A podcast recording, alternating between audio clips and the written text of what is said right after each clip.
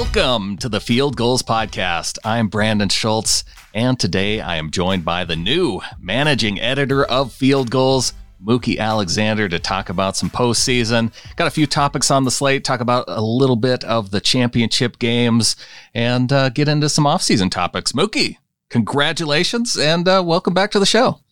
Well, thank you very much, Brandon. Yeah, it's uh, a new era at field gulls per se, but or so to speak. We got uh, John Morgan way back in the day, and he's still on the staff now. And then Danny Kelly was a successor, and I'm the successor to Kenneth. So uh, we got a big offseason ahead of us, and of course, a very important next season to look forward to. And I'm glad to uh, be at the helm for all of it. Yes, and uh, you got into a very important topic on field gulls this week, and it's it's why I want to start off the show by talking exactly why Coach Carroll should be fired. Because for nine straight seasons, Mookie, Pete Carroll, he had an incredible streak going on that finally came to an end in 2019. Maybe one of the most important streaks in the NFL of all time, the scorigami streak. Nine straight years. Nine straight years, Pete Carroll Seahawks won a game with a final score never before seen in the NFL.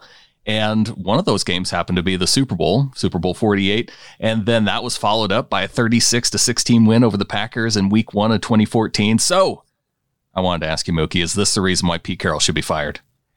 Yeah, this is undeniably the biggest failure of the Seahawks season that they couldn't keep the scorigami streak alive.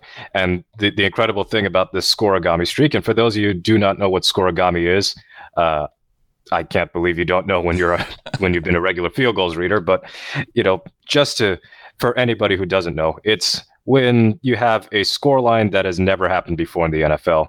You get scorigami. So in the Super Bowl, 43 to 8, that score line had never happened before. You get scorigami. Uh, so all these years that the Seahawks have been racking up these scorigami games under Pete Carroll, they won all of them. Uh, so this year the streak ends. I would have even accepted if they had lost a game, uh, but still gotten scorigami. You could say, yeah, it wasn't all that bad. They kept the scorigami streak alive. But well, that's one of now, the incredible things that I was noticing yeah. Uh, looking at your recent article was that all of the scorigami games were Seahawks wins. Yeah, and I swear that like the the six six tie with Arizona would have been a, a scorigami, but it wasn't. so everything else was just unusual, and that's one of the hallmarks of Seahawks football. You can expect the unexpected, you can expect the unusual and the out of the ordinary. But this year, maybe one of the weird things about the Seahawks season is that you didn't have this type of weird result. I don't think the Seahawks had any game this season where they had a safety, and a safety can often be one of the the, the ways you can get scorigami. Uh, but no odd like 29 to 5 or anything of that nature. And they didn't even come close uh, for the most part. I think the closest they got was the Atlanta game where it was like 24 to 11. And if they had gotten a touchdown and stopped uh, the scoring right there, 31 to 11 would have counted. But mm. instead, it ended in a very boring 27 to 20. And that just, it, it, it had to have disgusted so much of this fan base. Well, and I guess uh, you can't even look back and say, you know, Pete Carroll doubled up because I don't think that there was even a game where, or that it had happened only once because uh, I think all of the games were, you know, that it was within what, like four games might have been the closest. And so you can't even say that Pete Carroll took up all the good scorigami. Yeah, I think the rarest scoreline that they hit uh, was the the Rams game. It was 30 to 29. So it, it, had happened four or five times before. So it was a rare scoreline, but it was not a, uh, a, a first time. So they need to fix this in 2020.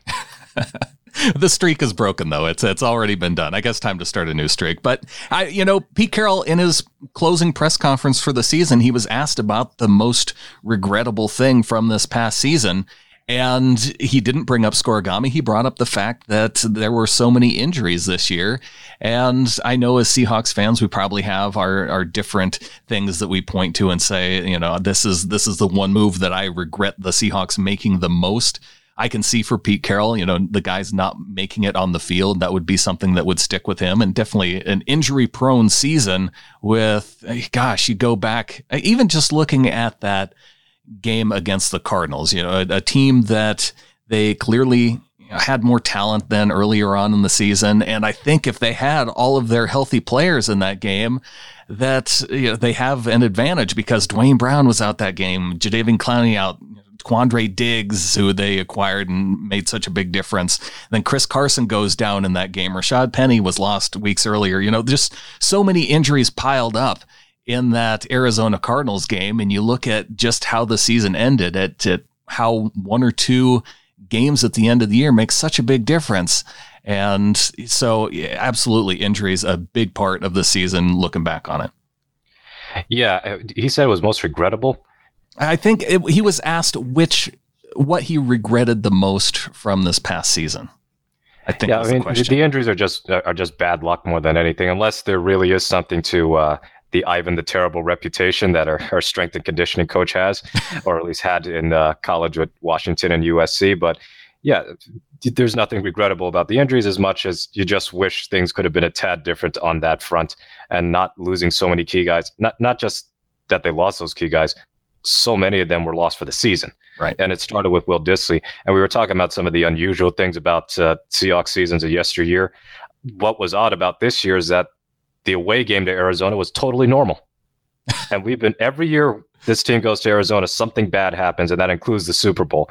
It's either a heartbreaking loss or a devastating injury, career-ending injury. And then this year at Arizona, it's totally fine. A, a ho hum 27 to 10 win.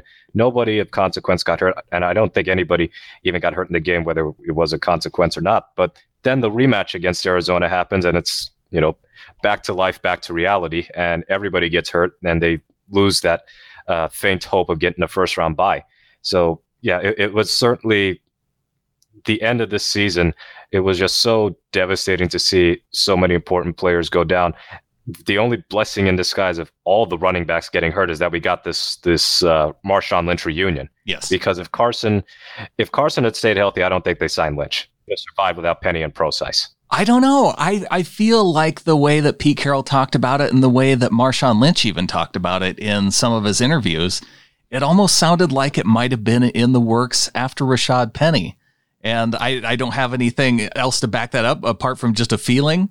But I, I kind of feel like maybe that's about the time they reached out and uh, we're starting to get that rolling because it was almost right after the Chris Carson signing that it just happened. Yeah, in fact, I think the last time I was on, it was after the Arizona game, and we had joked about them just signing Marshawn Lynch. Right. And then, like the day that the show went on here, uh, it, it, went live to field gulls. It actually happened, or at least the news broke that right. there was serious interest in signing him. Yeah, uh, so it was it was wild how quickly that came together after the Chris Carson injury, and I know what you mean too about Arizona and just that being a relatively normal game because how many times in the past seasons has one of the kickers missed a field goal or an extra point? and Jason Myers was perfect in that game. Yeah, it, it was we, we know that Hauschka for the life of him cannot stand that stadium and then Janikowski missed two field goals in that game last year and then ends up redeeming himself by hitting the game winner at the buzzer. Uh, but this year's Arizona rematch uh, at CenturyLink Field, it felt like that game was just transported from Arizona to Seattle. Yeah, like that's the game we're used to seeing. Uh, but and they always win at Arizona too. It's just that it always becomes a Pyrrhic victory. But when Arizona has beaten Seattle in Seattle, it has had you know significant meaning to it, and that means like the 2013 season, they had to win in Week 17 to win the division because they had lost to Arizona the week before. They couldn't rest starters. Uh, 2015, they were dropped to four and five and had to make a serious push just to get into the playoffs. And then uh, 2016, we were talking about serious injury. That loss in week 16, uh, I think it was that crazy 34 31 game. Not only did it essentially cost them the two seed, but Tyler Lockett, of course, had the the leg break. Mm-hmm. So with 2019, everything happened with Carson going down. Brown didn't even play. Uh, you had Prosise having yet another injury. It was Iupati just was uh, injured on the offensive line yeah, too. Yeah, that's right. Iupati was injured. He didn't play another game this season, I believe. Or did he play against San Francisco and then yeah, he, he might have re-aggravated that neck injury? Right. But still, he got hurt in that game. So if you look back at this past season, and the question was to Pete Carroll, what he regrets most on looking back on this season, what is it for you? What should Pete Carroll regret the most? Uh, probably trotting out that safety pairing to start the year, which was to have Tedric Thompson starting at yeah. free safety because this defense looks so much better uh, when Quandre Diggs was acquired. And that isn't to say that they should have traded for Diggs in week one because you don't know if he was available at the time, but it would have really been preferable if they had just let Marquise Blair take his lumps because at least I can see Marquise Blair's potential. And he's and Carroll has been a bit hesitant to start his rookies lately, um, but Thompson was game losing bad. And it happened like week after week after week until he got hurt. And that was one of the defining moments of the Seahawks season, which is the defensive struggles uh, with the safety pairing that they had. McDougald clearly was affected by Thompson's presence because he had to take on a lot more responsibility because of Thompson's struggles. But when Diggs came in, McDougald suddenly looked like a much better player.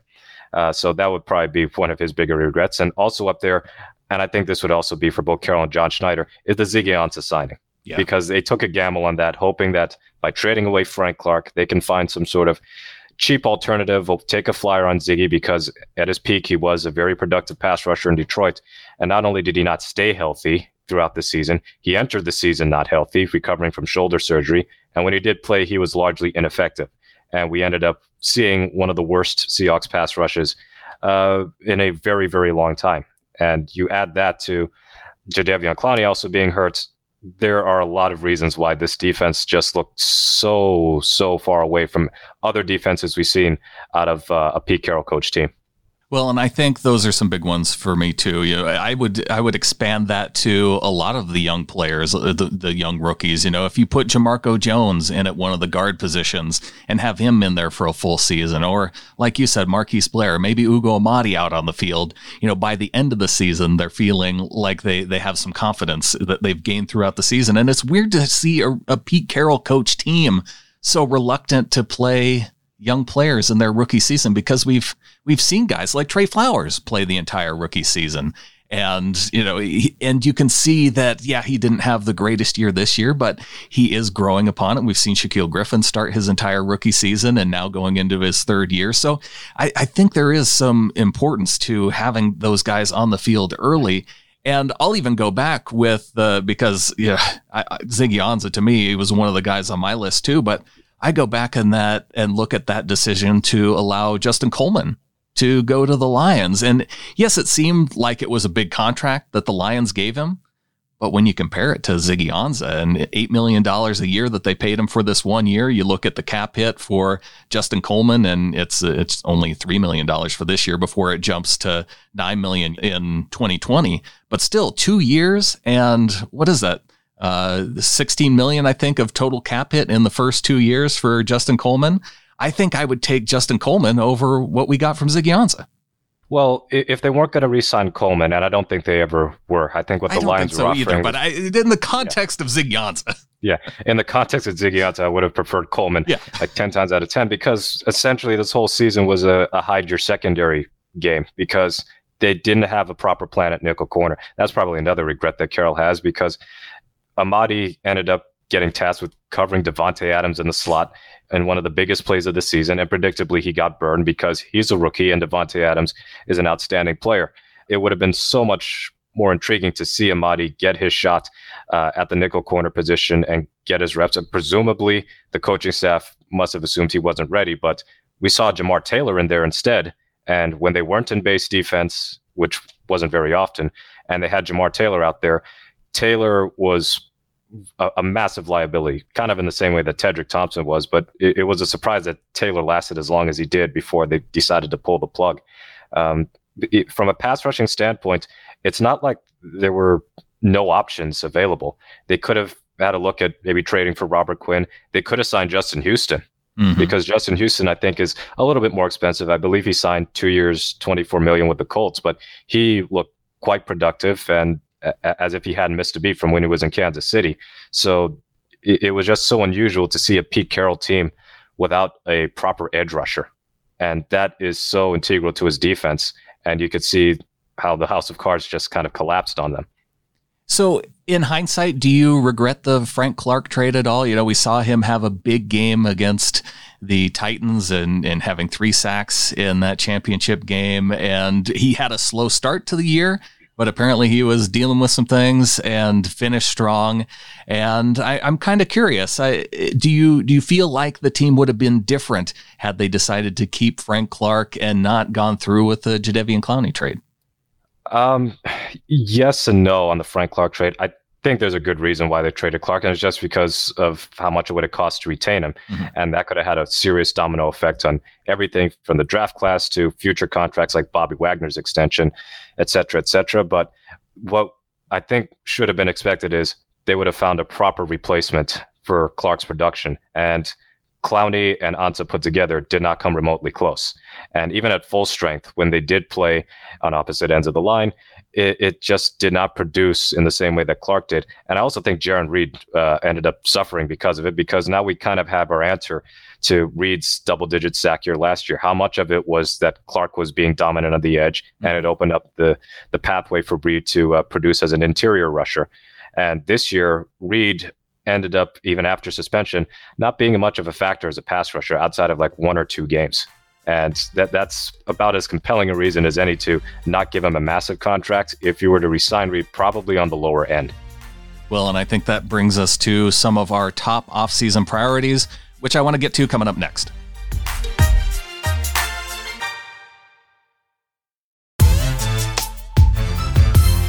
Talking to Mookie Alexander about the Seahawks season and some of the offseason priorities. Be sure and subscribe to the show if you haven't already, sbnation.com slash NFL podcasts.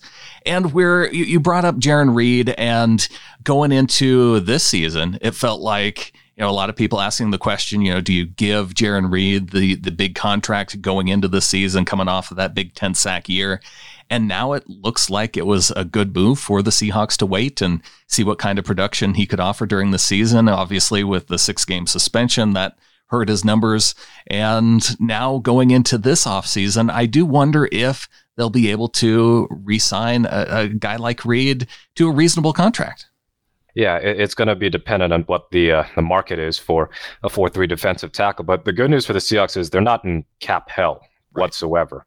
Uh, if you go to Hawk Blogger, Evan Hill has got a great uh, breakdown of, of the cap space available for the Seahawks, and they should be in the top 10 in terms of available cap space, somewhere in the ballpark of about $60 million. So it's not as if they're going to be having to penny pinch. But the way that Reed performed was certainly underwhelming. And given the struggles of the run defense, and that's supposed to be one of Jarran Reed's strengths, he was drafted as a run stopper more than any of his value as a pass rusher, which came tacked on uh, during the first few years of his career. The struggles of the run defense, I have to think that Reed has to have been part of the problem because they were getting gashed every which way.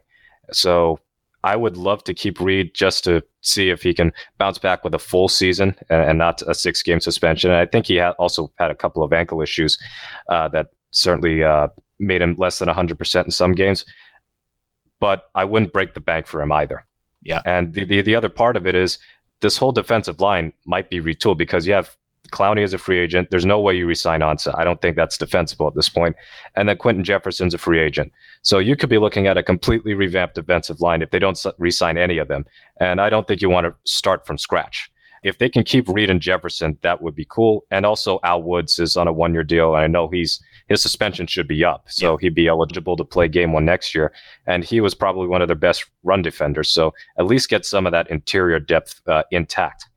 Yeah, I think with Al Woods, I think he finished as top three or four, uh, according to Pro Football Focus, in terms of run defense on that defensive line or e- even on the whole team, because I think he was ranked up there with Bobby Wagner and Jadeveon Clowney. So potentially bringing Woods back, his suspension would have been up had the Seahawks made it to the NFC Championship.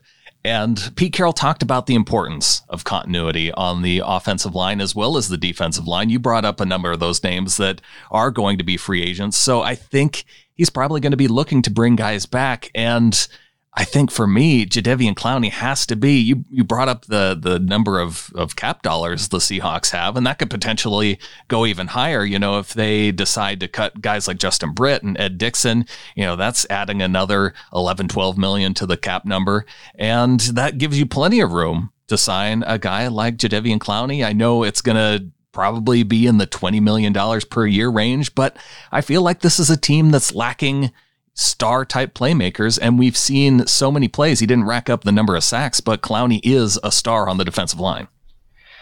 Yeah, I think with Clowney, for the Seahawks to succeed again on defense, they need a real superstar pass rusher, whether through the draft or getting one through free agency or an unlikely trade, mm-hmm. uh, to be primary pass rusher, and then Clowney can be secondary, kind of like Watt in Houston, and then Clowney, and then Clowney can feast. Uh, uh, you know, kind of when the, the offensive line is so focused on Watt that Clowney can just wreak havoc one on one, as he did so often there. But in Seattle, when Clowney was the main guy, how often was he double teamed? He was double teamed at, at, an alarmingly high rate, and nobody else could get home. So for the Seahawks, uh, I would like to see them uh, keep, if they can keep Clowney without it being like 25, 30 million a year, maybe in that 20 million uh, a year range, that would be ideal because he does have value as a run defender. Uh, there's no denying that. There's no denying his uh, his effort because even playing through pain, he was very good in against Green Bay in stopping some of those rushes uh, on uh, with Aaron Jones uh, getting swallowed up in the backfield on a couple of occasions. So it, it's an interesting offseason and a very important one if you're John Schneider because the offense has got about as, as high level talent as we've seen uh, in quite some time, or at least over the last few years and they had a pretty high ranking offensively, points scored, DVOA, whatever metric you want to use. But for defense, it was uh, it, it wasn't good to watch, and I don't think they're lacking in talent. But the one thing you don't want to do is let some of the talented guys set free and don't resign them in free agency. Then uh, you risk the defense becoming much worse in 2020, and that puts a serious strain on the offense. Yeah, and I know what you mean about the in terms of Clowney's salary cap ceiling, I guess you'd say, because once you start getting into the twenty-five million dollar range, you look at the fact that Clowney, even through his uh, up until this year, he's never he hasn't put together more than one complete season on the field. He's only had one 16 game season in his entire NFL career. So I, I don't think that you can go and out and pay a guy you know 25 26 million dollars a year when when he's not putting healthy seasons on the field. Yeah and and that has to be a concern at this point. He might not be missing a ton of games but he's missing games. Yeah. And he, he's also playing in games where he's clearly not healthy as evidenced in uh, the green bay game and the, the, games before that when he returned from injury. So i think that's going to be one of the uh, causes for concern if you're the Seahawks front office. Do you want to tie down 20 something million dollars a year to somebody who is still young? He's going to be 27 in about three weeks, but he's also somebody who had injury concerns since he entered the league. And then it continued throughout his time in Houston. And it came up again this year. For somebody who is athletic as Clowney is, if that athleticism is hampered in any serious way because of the types of injuries he uh, has had over the years, then that's trouble. And he could have a very short peak, and his prime could be over like a lot sooner than we thought. The Seahawks offense did finish among the top in the NFL in terms of DVOA, and a big part of that, Russell Wilson. We saw uh, Pro Football Focus give him the M- their MVP because just by far and away wins above replacement. He was the leader among the quarterbacks, and uh, that I, I guess it feels kind of obvious to me, but I I think we all know that he's going to still finish up number two uh, behind Lamar Jackson because uh, j- just the spectacular season that he had and, and so few losses for the Ravens. But, uh, you know, Russell, he had a chance this year to solidify that MVP candidacy. You, you go back around, you know, after the San Francisco 49ers game, he seemed to be the front runner and then went through that kind of stretch where you go back even a couple years. He, it seemed like in that stretch of about uh, 10, week 10 to 15, it seems like he has a little bit of a lull and he, he falls out of that MVP race a little bit. Yeah, it's interesting that Jackson is clearly going to win MVP and he 100% deserves it. But if Russell Wilson had, if we could bring back the second half of the 2012 season, Russell Wilson, and put him into the 2019 NFL, he would win MVP easily. Right. But that Wilson is not there anymore. He he can still scramble, and he at this point he's scrambling only when he absolutely has to. There's there's no more uh, reliance on read option. They're not really having him keep it uh, as often these days, but he has improved as a passer like tenfold, hundred times uh, better than what he used to be. Where which was you know is, is I don't want to uh, yeah it was still really good. Much better to some of his to some of the longtime Wilson detractors, but yeah, a lot of it was if his first read wasn't there, then he would start to panic a bit. But he's gone through his progressions a lot better. His accuracy is off the charts, especially on those those tight window throws and those improvised scramble drills with Baldwin previously and now Tyler Lockett. So with with Wilson, I think this year was great in the sense that this was the first year that he was in prolonged MVP discussion and was fully justified. I'm not sure that that stretch in 2017 where he was like almost all the offense that he necessarily should have been in the MVP conversation because he was uh, kind of to his own detriment. He, he he had to do everything, and it made him less efficient. Well, this year he was super efficient, just as he was last year, and I think they can continue that. And Brian Schottenheimer is very much a hot point of contention for Seahawks Twitter to debate: is he good? Is he not good? Well, I think that Schottenheimer has to have some credit for Wilson's development as a passer. And that means a lot to me uh, in terms of whether or not Seattle's uh, window of contention can stay open. Because if we had the Wilson from 2014, 2015, he never got better, uh, then there would be some concern because I guess defenses would quote unquote figure him out. But it's hard to stop Russell Wilson, uh, especially when he's playing at this high level. And the lull he had in, uh, at the, towards the back end of the season, the injuries had to play a major factor because a lot of the injuries we saw were on the offensive side of the ball. And I suspect that the Will Dissly injury had a much greater impact on this offense than we thought because his chemistry with Dissly, his completion percentage, uh, and willingness to throw over the middle was vastly different compared to when Hollister was there. And while Hollister was good, Will Dissly looked like something special. Like yeah. not saying George Kittle, but somebody that uh, Wilson could reliably uh, throw to over and over again outside of Lockett and Metcalf. Yeah, I think they probably could have weathered through some of those other injuries uh, if they still have Justin Britt on the field instead of Joey Hunt, because you know yeah. as good as Joey Hunt was in, in, filling in for him, and with a broken leg, uh, he still was outmatched at times. And yeah, not having that tight end, you know, say what you want about Hollister, he had some some big catches, clutch catches uh, down the stretch too, but you know you're relying him on some big moments where I think Dissly would have would have come up even bigger. And yeah, I, I, think they do get through that if they have those two guys. And it does kind of bring us to some of the other offseason priorities too, because you're counting on guys like I, I don't know if I can say with a, a, whole lot of confidence that I can count on a guy like Chris Carson to stay healthy through an entire season. Uh, Rashad Penny coming off an ACL injury, uh, who knows if he's going to be ready for the start of next season. And you can't count on Will Dissly having back to back injured seasons. So Russell Wilson, I think, you know, as, as much as he can do so many great things, he, he still needs a little bit of help. And whether or not it's you know, bringing Justin Britt back and having him at center or dra- drafting a guy to play center, uh, they, they still have a lot of pieces on offense I feel like they need to address, despite the fact that they were in the top 10. Yeah, I know I just said a few minutes ago that this offense is as talented as we've seen over the past few years. But the other problem is a lot of the talent is injured right now, and some of them might not be ready to start next season. Like Rashad Penny, I doubt that he's going to be able to make it to week one, judging by what Carroll has said and the severity of the injury. He could start on the PUP list. Mm-hmm. So, running back, as much as I don't want it to be a priority, I wouldn't be shocked if the Seahawks looked at getting a running back in the mid to late rounds or just sign one off free agency uh, because of Carson's injury history. He's ended two seasons out of three on injured reserve, and he missed a couple of games in his uh, 2018 season. I think separately, ankle and knee, whatever the case, he did miss time. So they have to be concerned about his durability. Penny didn't have any durability concerns in college, and sometimes it's just that's the the luck of the draw. Right. Horrible injury, just as he was just as he was getting more involved in the offense.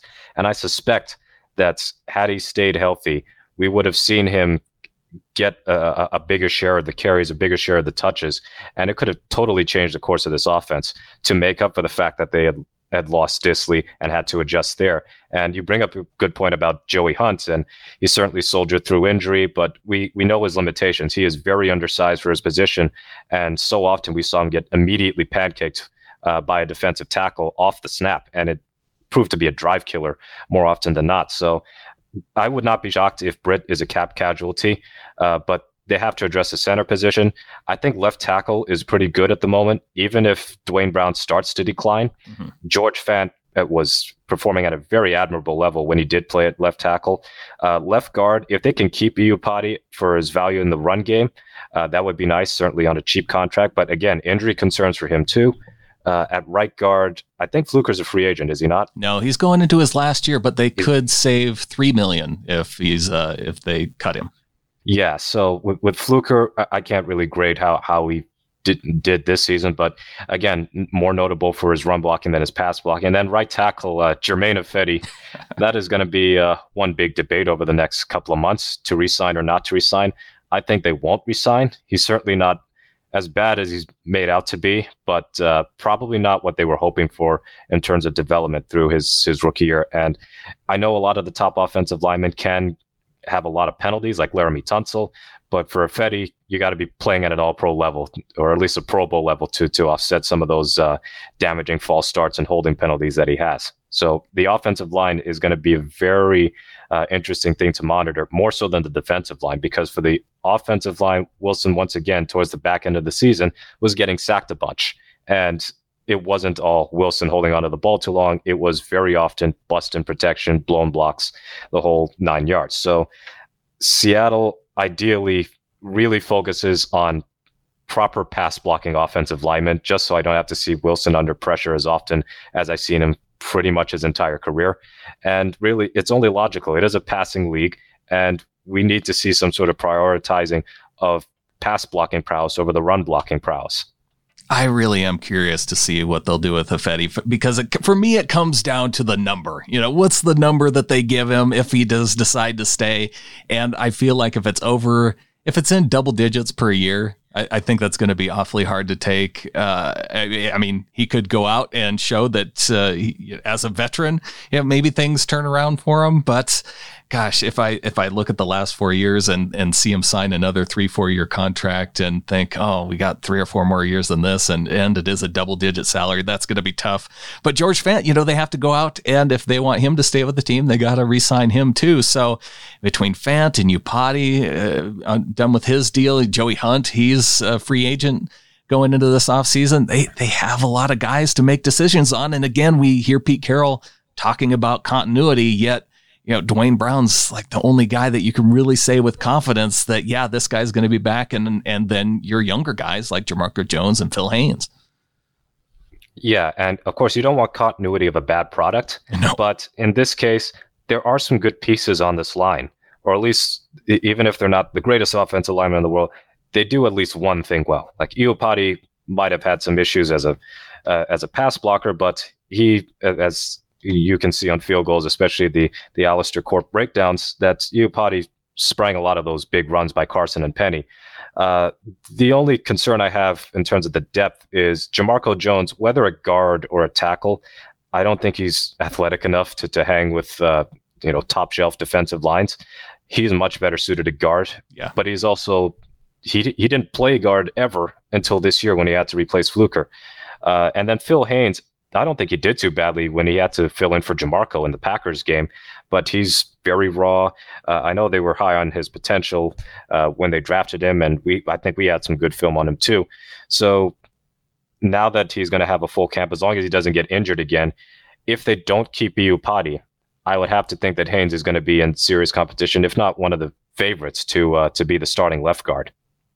Well, this past weekend, we got to watch the AFC and NFC championships. We got to see the San Francisco 49ers beat up on the Packers team once again and see the Chiefs beat up on the Titans. So, uh, not the most exciting games. I guess there was at least a little bit of uh, of question as to what the outcome might be at the beginning of that Chiefs game. And I feel like collectively, as uh, Seahawks fans, we're all going to be rooting for the Chiefs in a couple weeks. Yeah, it, the, the Titans Chiefs game was basically going to determine who we were going to root for in the Super Bowl. right. Because I don't think anybody, uh, even if Green Bay had upset San Francisco, that would have been like, okay, we were Packers fans for one week, but doesn't mean we, we actually want them to win the whole thing. uh, so for the Titans Chiefs, that was actually a good game for about two and a half quarters, yeah. and then it you just felt the inevitability when the Chiefs were able to uh, have a sustained drive, and and the Titans just couldn't get off the field. Patrick Mahomes is an absolute magician. He's been phenomenal this postseason, and with all the Lamar Jackson talk, I think uh, Mahomes is having these uh, "don't forget about me" type of games because he was the reigning MVP, or he is the reigning MVP at least for the next couple of weeks. Hopefully, uh, he can be Super Bowl MVP against San Francisco. Uh, but for the Packers 49ers game, I, I think most of us thought that was going to be another blowout. Green Bay just matches up so poorly against San Francisco. Like I, I would have picked San Francisco to beat Seattle had Seattle made it to the NFC Championship game, mm-hmm. but they wouldn't have been that embarrassed. Right. I don't think. Sure, they might have been down twenty-seven nothing at halftime because that's just how the Seahawks roll in the playoffs. But maybe they would have lost 27-21, not thirty-four uh, nor thirty-seven to twenty. Well, that's what has me worried going into the Super Bowl, Mookie. As Seahawks fans, we're hitching our wagon to a team that went down 24 to nothing to the Houston Texans and then 10 nothing to the Tennessee Titans. I feel like the Chiefs are going to go into this game and they're going to be in a deficit early to the 49ers. And I don't know if that, uh, now they, I think they have the offense to climb out of it but I do worry that that that San Francisco 49ers defense and the pass rush, they might actually be able to contain Patrick Mahomes. Yeah, as much as it pains me to say it, I have to favor San Francisco Ooh. right now over Kansas City. Uh, and it's for what you stated that they have the running game to keep Kansas City off the field, which is only half of the equation. And then the other half is they have the defense to force stops. And we've also kind of seen this movie before. Like they have this elite offense with uh, and an unstoppable quarterback, and how are you're going to stop all of these weapons at receiver, blah, blah, blah. And then you have this monstrous defense that comes in and does exactly that. And we know that the last time an NFC West team played an AFC West team in the Super Bowl, uh, a juggernaut in the 2013 Denver Broncos, the Seahawks put up a, an historic beatdown. Uh, I don't think we're going to get a 43 8 out of this game. Uh, with Kansas City, one of the variables here is Mahomes' mobility. It, it can offset some of that pass rush. But then the other part of me is thinking the 49ers front four is so fast mm-hmm. and they can keep up with Mahomes speed. They're certainly not going to do what the Titans did, which was a repeated series of three man rushes with one spy who wasn't really doing a whole lot of anything really and giving Mahomes all the time in the world to either scramble or make a big play deep down the field. But truth be told, it is probably the best Super Bowl matchup uh, we could have had out of a outside of a, a Baltimore San Francisco rematch. But I don't want to be put in the position where the 49ers going to end up hoisting a Lombardi trophy. Like, I, I don't want to see that happen. I'm, I would love for Richard Sherman to have another great game, but in a losing effort. Yeah. Well, I think we've been pretty lucky as Seahawks fans watching all of our NFC West uh, rivals go to the Super Bowl and eventually lose. So I, I'm hopeful that that streak continues. But gosh, I look at the way that the San Francisco 49ers beat the Packers and just looking in terms of DVOA at rush defense, the Packers ranked number 23. The Kansas City Chiefs ranked 29. Yep. And while Kansas City did an excellent job of containing Derrick Henry, Henry is power first and then speed. And he's got good speed for a big man. Mm-hmm. The 49ers have a better offensive line and they have speed across every running back they have, whether it's Coleman, who's hurt. So I don't know if he's going to play necessarily, but Matt Breida is very fast. And then Raheem Mostert. if the Packers had made a more serious rally, Mostert could have been in there for non-garbage time and run for 300 easily. I mean, he, he was just shot out of a cannon. Like Tyreek Hill and Raheem Mostert are going to be the two fastest players uh, on the field when Super Bowl Sunday hits. But for San Francisco, it just feels like the fact that they can win this easily with Jimmy Garoppolo just handing the ball off 95% of the time, uh, that tells you something because Garoppolo has shown, as he did against New Orleans, that he can win a game in which they have to rely on his on his arm and his decision making. But if the running game is just going to keep working, uh, why go away from it? Now, there is a big difference between quote unquote establishing the run and then just running into a brick wall over and over again, and then establishing the run, getting nine yards of carry, and then just you do it over and over and over again because it's clearly a much more successful play. Yeah, well, when another team can't stop you, why not? And I went back and looked at it just to see in the playoffs the last time that a team won a football game only throwing the ball, only making eight or fewer pass attempts. The last team to do it, the 1973 Miami Dolphins. Yeah, they're playing 1970s football and it's working. But of course, the wrinkles here, you, you didn't see the men in motion in the 1970s no. and all this misdirection. It's just a modified version of smash mouth football. And it's working brilliantly for Kyle Shanahan. And I think he's a brilliant offensive mind. Uh, but ideally, and San Francisco does have a big lead, say 28 to 3, uh, Kyle Shanahan has some bad flashbacks and then decides to let Garoppolo throw it a bit more. And then they end up giving the ball away to Kansas City on interceptions or strip sack fumbles. And the Chiefs come back and get another miraculous win. But boy, uh, there's no denying. I know that we have to root against the 49ers because they're the biggest division rivals, but this turnaround from what was it, four and twelve last year, and they probably would not have been a great team if Garoppolo had stayed healthy. But from four and twelve last year to thirteen and three, and easily winning the NFC uh, or going through the NFC playoffs in emphatic fashion, blowing out Minnesota and blowing out Green Bay. You cannot deny that John Lynch uh, has done a very good job of turning that team around. It's one thing to have a bunch of early draft picks constantly picking in the top five, top 10 it doesn't matter if you're wasting those picks. And he certainly wasn't wasting those picks.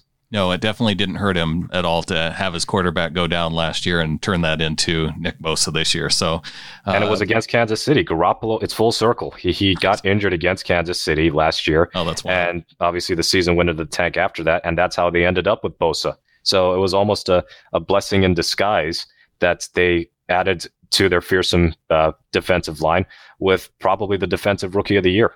Well, Mookie, as we close this out, I, I want to thank you for doing a little bit of detective work uh, these last couple weeks to find out that the Seahawks may be rewarded with their seven and one road record by starting off the season with back to back games on the road. And and nothing is for sure, but explain why the likelihood is there.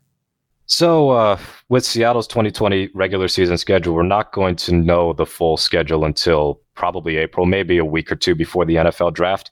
And by then, free agency will have happened. So, you know, the, the schedule makers are going to determine the, the home and away and the nationally televised games and the featured Fox slot and featured CBS uh, slot based on who goes where. But for the Seahawks, uh, the Mariners have a home game uh, on the opening Sunday of the NFL season. And then I believe the Sounders also play at home that day, and they have CenturyLink Field. So that's a, a non starter for uh, the Seahawks opening week one at home because uh, the Mariners also play a night game on the Monday night. And then the week after, the Mariners are once again at home on a Sunday. So unless uh, there's a home game on Thursday or something like that, actually, I believe that the Mariners are home that Thursday too. So uh, short of a, a Monday night appearance will be two. Seattle's going to start 2020 the same way they started 2018 with two road games. And it is now possible, looking at the Super Bowl, if San Francisco does win, and hopefully they don't, if San Francisco does win, you look at the Niners' home schedule, the Seahawks would have to be strong favorites to open up the season as their opening night opponents. Yeah. Because the other opponents for the, the Niners on that home schedule include Washington, Philadelphia, and then of the two AFC East teams they could have gotten, it ended up being, I believe, uh, the Bills and the Dolphins, and that doesn't sound very appealing at all for that's certainly not for NBC. So if you're NBC and if you're the NFL, the regular season, this regular season ended with the infamous Dre Greenlaw tackle of Hollister at the one yard line, and one of the more dramatic games of the season. If the Niners win the Super Bowl, why not start NFL 101 with a rematch of Seahawks 49ers, especially given the way that this year's games went? I think I would put almost all my money down on that happening if the 49ers win. I, that that would be the opening game of the season on Thursday night. It makes so much sense, especially considering the drama. The NFL would love to build up the fact that they played two games so closely and uh, undoubtedly. So just another reason to root for the 49ers to lose the Super Bowl. Yeah, and we if again if San Francisco wins and we know what the schedule is going to be. We probably should be rooting for Seattle to uh, to be the opening night opponent because if it's going to be back to back weeks on the road, that essentially functions as a mini bye week. Oh, whatever happens at week one, you get ten days off before your next road game. But I don't want to really think that far ahead and dreading watching the the Lombardi Trophy getting passed around at Santa Clara, and then that sixth or, or however many Super Bowls it want to be, the sixth banner uh, being hung from the rafters. I, I don't want to think about that. I just want to think that the Seahawks are going to start the year uh, 2 0 on the road against whomever they play.